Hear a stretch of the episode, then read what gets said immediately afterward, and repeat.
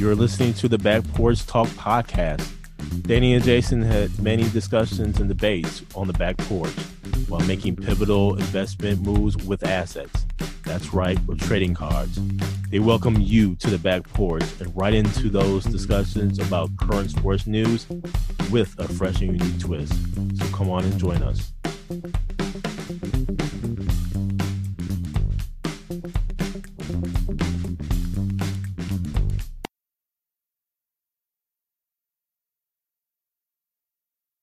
Welcome to the Back Porch Talk podcast. I'm your co-host Jason. It's your co-host Danny.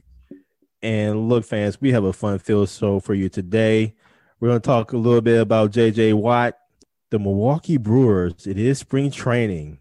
Baseball is upon us. A little bit about the NBA, and then we have a very intriguing trading card scenario, one in which I still have no idea who I'm going to pick. But first, to JJ Watt, him signing this two-year contract with the Arizona Cardinals. That contract is two years worth $31 million with $23 million guaranteed. I don't think a lot of people knew that he was going to actually go to Arizona. I think they were thinking the likes of the Green Bay Packers because he obviously played for the Wisconsin Badgers, the likes of the Pittsburgh Steelers because he has brothers there. Cleveland Browns was another option. Tennessee Titans yes. within a division was another option. But the Arizona Cardinals, I don't think anyone really saw that coming. How interesting it is for JJ Watt to go to the end of the NFC West. I'm shocked.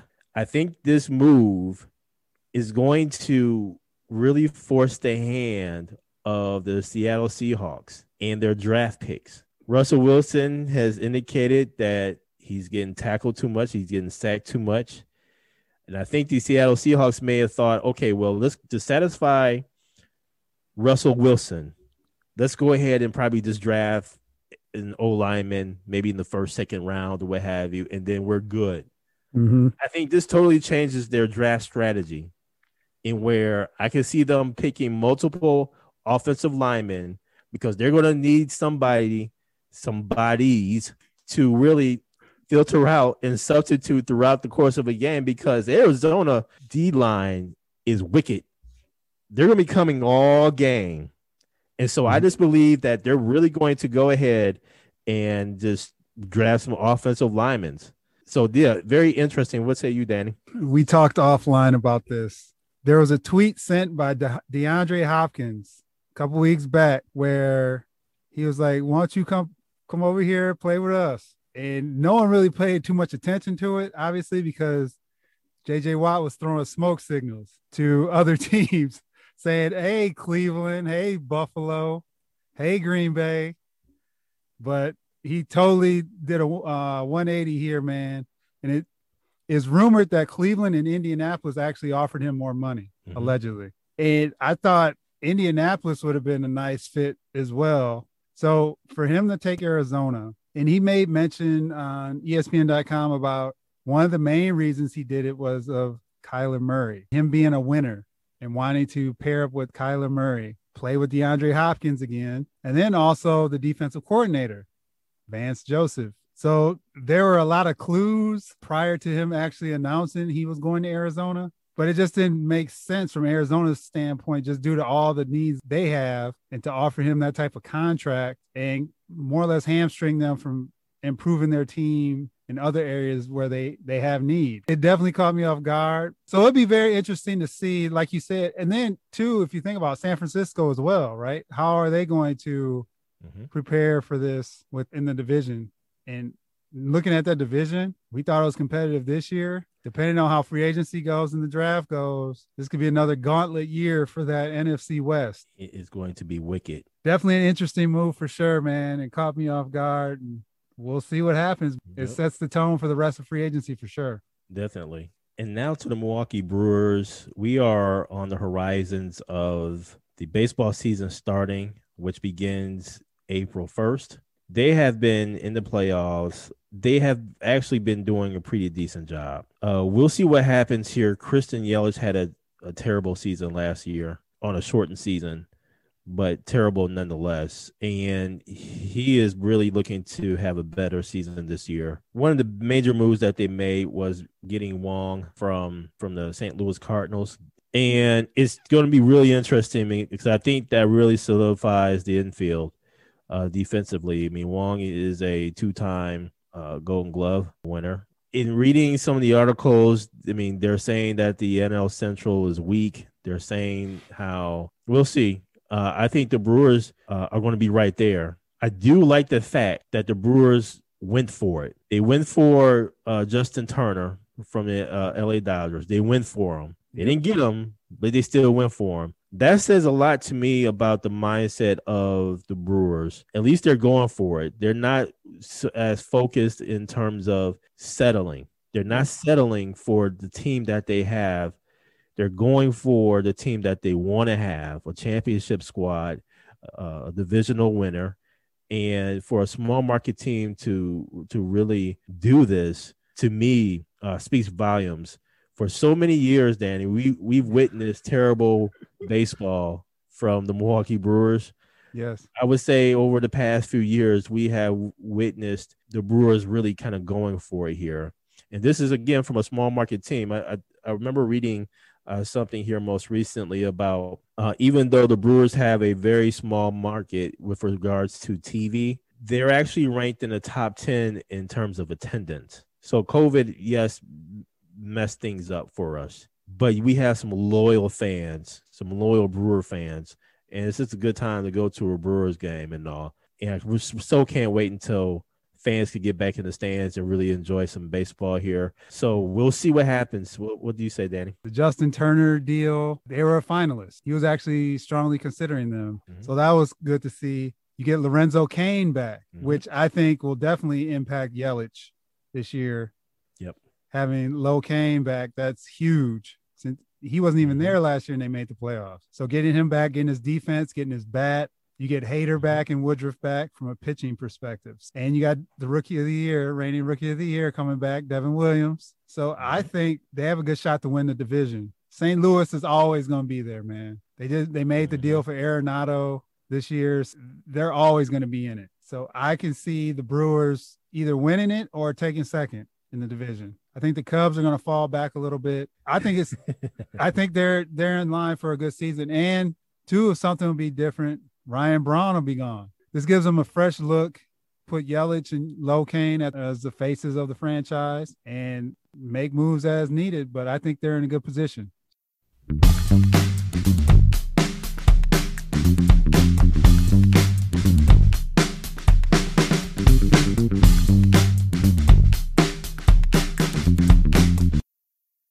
Now to the NBA. Danny, we are upon All Star weekend, halfway through the season here. I, I, think what we have to really watch out for here, especially in the Western Conference, is that the Phoenix Suns are rising, man. They are number two in the conference. So you have the Utah Jazz, Phoenix Suns, and then the Los Angeles Lakers, followed by the Clippers. I would say this, man. I think we need to really pay attention to Phoenix Suns. Uh, granted, yes, Anthony Davis is hurt, and the Lakers have been missing people. Even tonight, LeBron is not playing against the Kings. I will also say this too, man. When we talk about the second half of the season, uh, the Milwaukee Bucks, they're still in it. Okay. As of right now, they're only two games out of the number one seed. So you have Philadelphia 76ers, you have the Brooklyn Nets, a half game out, and then you have the Milwaukee Bucks, two games out. So even though the Bucks lost by like 30 points or something like that against the Denver Nuggets last night. The Bucks are still within grasp of the number one seed in the Eastern Conference. To add to that, in this second half of the season, Danny, yes, uh, the end of March going into April, the Milwaukee Bucks has a very interesting stretch. In that stretch, out of their 10 games, nine of them are going to be on the road. But this let's just listen, let's break down how this road schedule is because they're going to be crisscrossing the entire country with this schedule here. Okay. Yep. So March 29th, they're at the LA Clippers, March 31st at the Lakers. So basically, they're staying in Los Angeles for a few days. Mm-hmm. Then they go to Portland to play the Trailblazers. The very next night on April 3rd, they're at Sacramento. Then on April 6th, they're at Golden State. And then, so April 8th, they're in Dallas playing the Mavericks, again, coming from Oakland, playing the Warriors. But then I don't know what the schedulers were thinking here. So on April 8th, they're in Dallas. And then the very next day, they go back home to Milwaukee to play Charlotte. And then on the 11th, they go all the way back down to Orlando in Florida. And then on the 14th, you know, you know where they're going? They're going back up north to Minnesota. but the very next night, they're going all the way back south to Atlanta. Whoever made this wicked schedule, man, come on, man, this is ridiculous. It's going to be interesting to see how Coach Bud really deals with this. I can see maybe some people from the G League actually being called up and mm-hmm. kind of helping think, you know, helping them play these games, man, because this schedule is is really wicked, man. NBA is going to be interesting the second half of the season, Danny. What are your thoughts? So when they released the second half schedule, 68 days, and like you mentioned, the Bucks and their crazy schedule. Some of these teams, I believe it's San Antonio and Memphis, they play 40 games in 68 days because of COVID, because they got hit with COVID in the first so they got to make up the games. Mm-hmm. The strength of schedule for those teams that had an easier, like the Lakers, the Bucks, just to name a few, their strength of schedule flips. So then it goes from the easiest to the hardest to balance mm-hmm. it out. Not only do you have a harder schedule from a, the teams you're facing perspective, but you have the travel involved and bouncing all around the United States in these 68 days to get to the playoffs. I thought that was very interesting. And the number of back to back games, some of these teams have up to double figure back to back games also within this period. A few teams are going to be in the same boat where it's really going to test their mental and physical mm-hmm. uh, to see who can persevere and stay healthy throughout this time. And then you got the COVID situation looming as well. There's a lot going on where these standings could move significantly depending on, especially, I think the top tier teams are the top tier teams. I think it's that five through 10 where you may see a lot of shuffling just based on what's going on. I'll take a team like Golden State. Mm-hmm. They had one of the hardest schedules in the first half. Now they have an easier schedule or one of the easiest. That may propel them up. And then if they make a move or something at the trade deadline, that definitely can help them. Yeah, let me ask you this: Do you think the number one seed really matters with not that many fans really in the stands? Who or who knows how many fans are going to be available in the playoffs? I mean, some teams are actually opening things up for the fans to actually attend games, a certain percentage. In watching the Clippers Bucks game last Sunday, there were what 1,800, 2,000 people at Fiserv. It actually, I think, made a difference in that game. Just having people there, where mm-hmm. they rallied to come back because the Bucks weren't playing great. They're getting manhandled for a little bit there, and then all of a sudden, when Giannis had that big time dunk at the end, mm-hmm. where he took off and Marcus mm-hmm. Morris he made mm-hmm. a business decision and got out the way. he sure did. but then it was you could see Giannis. It seemed like he was feeding off the crowd, even though there's not that many people there. There are people there versus the bubble with the virtual fans. I think this actually makes a difference. How about you? I think for a veteran team like the Lakers or a you know veteran presence like a LeBron and AD, I don't think it's going to make too much of a difference there.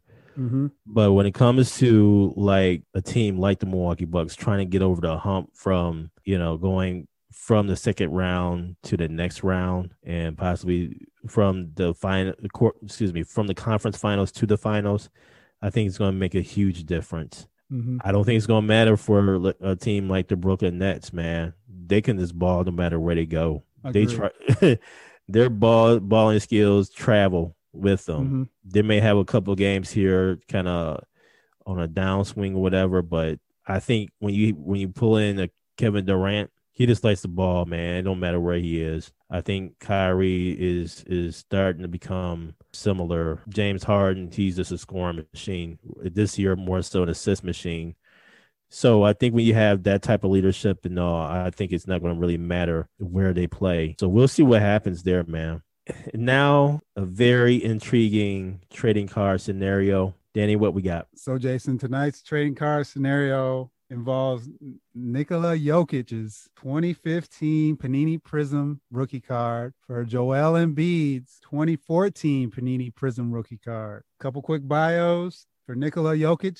He was selected in the second round by the Denver Nuggets in 2014. He was in Serbia and ended up coming to the NBA in for the 2015-2016 season. So he missed a season um, after he was drafted. Three-time All-Star, two-time All-NBA, made the all rookie team. He averages 17.8 points a game, 9.7 rebounds, 5.8 assists, and 1.2 steals. Joel Embiid was the third overall pick by the Philadelphia 76ers in, tw- in the 2014 draft out of Kansas. He actually missed two seasons due to his uh, foot issues. He's a four time All Star, two time All NBA, All Rookie Team, two time All Defensive Team. Career averages are 24.7 points, 11.5 rebounds, and three assists a game. So, Jason, looking at your portfolio, who do you want? The fans know where I'm going with this, man. I looked at some videotape. I looked at looked at some footage of primarily uh, Joel Embiid back when he was with Kansas.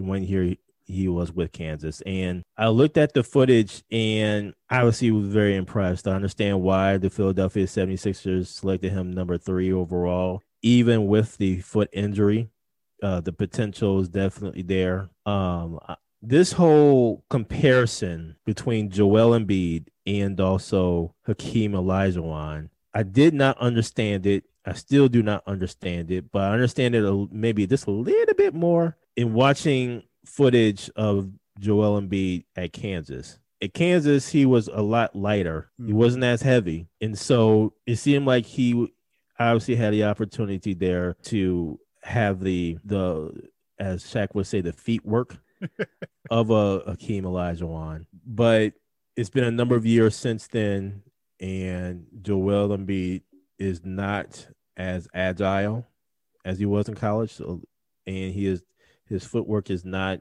uh, as good. So this comparison with between Hakeem Olajuwon and Joel Embiid has got to stop. Olajuwon was something to behold, especially down in the post. So much so, there's footage of LeBron getting lessons from Hakeem Olajuwon of his post moves, of the footwork. We all just needed to stop it in, with this Hakeem Olajuwon Joel Embiid comparison. Having said that, Joel Embiid is having a, an impressive year this year. Mm-hmm.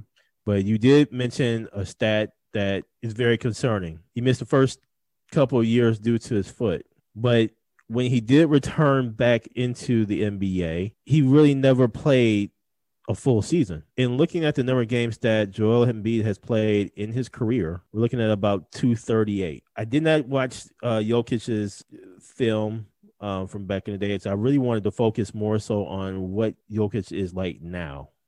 Okay. Mm-hmm. And what he is now is a triple double machine at their center position. Last night against the Milwaukee Bucks, he got another triple double. One stat that is very impressive is that Jokic has 50 triple doubles in his career. There's only two centers having 50 or more triple doubles in their career. That other center is Wilt Chamberlain, and Wilt has 78 triple doubles. And so when we think about Nikola, his availability, because in looking at the number of games that uh, Jokic has played, he's played 416 games, man. And in looking at the number of games, 80 games, 73 games, 75 games, 80, 73 games. And he's played up to this point about 35 games for the season. So I say that to say man, the best thing for an athlete to be is to be available. We can say that about Jokic and his transformation in terms of his body mm-hmm. from last season to this season in the COVID situation. I mean, he's dropped so many pounds and, you know, he looks a little bit more fine tuned. He's playing a lot better. I mean, Jokic is having a phenomenal season. I mean, he's averaging, like you said, Danny, 27 points, 11 boards, eight, close to nine assists a game, man. He's having an impressive season, MVP like season. So this has been very difficult for me, man. But when I look at Joel Embiid, uh, and I'm thinking about last year's All Star game, man, and where all the All Stars were focusing in on Joel Embiid. Mm-hmm. He was the one getting easy buckets. He was the one lifting his team. Uh, they would go to him down in the post. They would go to him, and that says a lot, especially in the All Star game, to be a star amongst stars. And so, this has been difficult, man. But I'm gonna have to go with Jokic on this. I'm gonna have to go with Jokic because of his availability, the fact that he has 50 triple doubles. I mean, I mentioned before that he's, you know, he's the only other center besides Wilt to have 50 or more triple doubles. Man, just the fact of how agile and versatile he is on the court. The fact that he can shoot free throws, he can he can pass. He just needs the right pieces around him. And again, I have to really concentrate and focus in on the availability. That speaks volumes to me. Mm-hmm. So with that, man, gonna have to go with the Joker. And looking at these two uh, from a car perspective, they're very comparable. Thinking about looking at Joel Embiid. Joel Embiid is in the East, like you mentioned, as far as conditioning. Last year and more this year, he looks like he's actually in shape, and he's actually playing with a purpose this year. I wonder with Doc Rivers being there now that he has new motivation. And I'm curious how this looks five years from now, because some of that too, it was managing him because of his his feet and making sure that he didn't re-injure himself after giving him time to heal up over the two years. And he's a dynamic player for sure, man, dominant. And he's been dominating this year. And then you look at Jokic, the triple doubles, the way he plays the game, as far as he can do. He's so multi. He's multi-dimensional that Joel Embiid is not. Joel Embiid cannot run a break. Jokic can run a break. He can do all that. He can shoot the three consistently. He's in the West. Mm-hmm. And then you look at the playoff performances. This is where I was going to go with it. Besides the availability piece, was the Joker has been to the Western Conference Finals. That being said, man, and Joel Embiid, he hasn't been there. They mm-hmm. flamed out in the playoffs.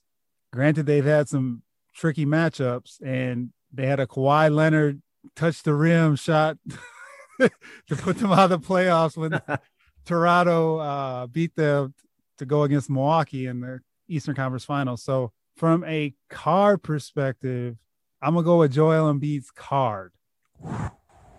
Whoa! I think Jokic is a better player. I'm looking at the card. I think Joel Embiid just has a little more cachet from mm. the card perspective. I think Jokic, he doesn't get. I don't think he gets enough pub. You look at Luka Don- Doncic versus Jokic, and the comparison, like the publicity. Jokic is a quiet. He just does his thing, and I don't know if it's because he's in Denver. I, I put like this, and this is a very interesting discussion here, though. I think it's because he is in the Western Conference and it is Denver. I think by them being in the bubble last year, mm-hmm. I think they did get a little bit more press, more yeah. coverage than if they were not in the bubble. But no, that's that's an interesting point. I think you know even in the Western Conference, there's a lot of people, a lot of players who don't get nearly enough hype and pub because the games on are on too late. Yep. So yes, so that's where even like even I know this is Jokic and Embiid, but you look at Dame Lillard and Spida Mitchell and all those dudes, man, where it's like since they're on the West Coast, the bubble gave them some shine, but now it's back to like Donovan Mitchell should be getting more shine than what he is right now this year. Definitely, definitely. For Utah being number one in the West.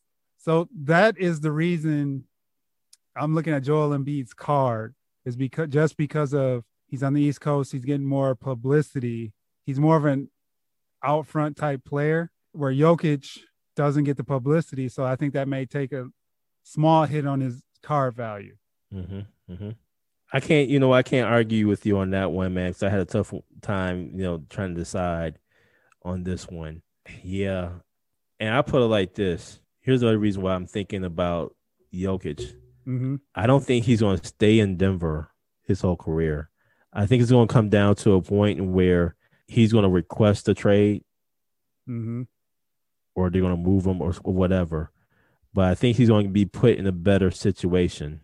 I, I think by the Denver Nuggets not re-signing uh, Grant, he went to the Pistons. Mm-hmm. I think really messed up their team. And so I can see Jokic honestly requesting a trade or wanting to be moved in, in a couple of years here. I really can see that. So the big question is when he does go to another team, will that elevate him even further? Yep. To give him more cachet, to give him more exposure. So I'm looking for the upswing of Yep. his card. So we'll see. But I do do think I have the better portfolio than you.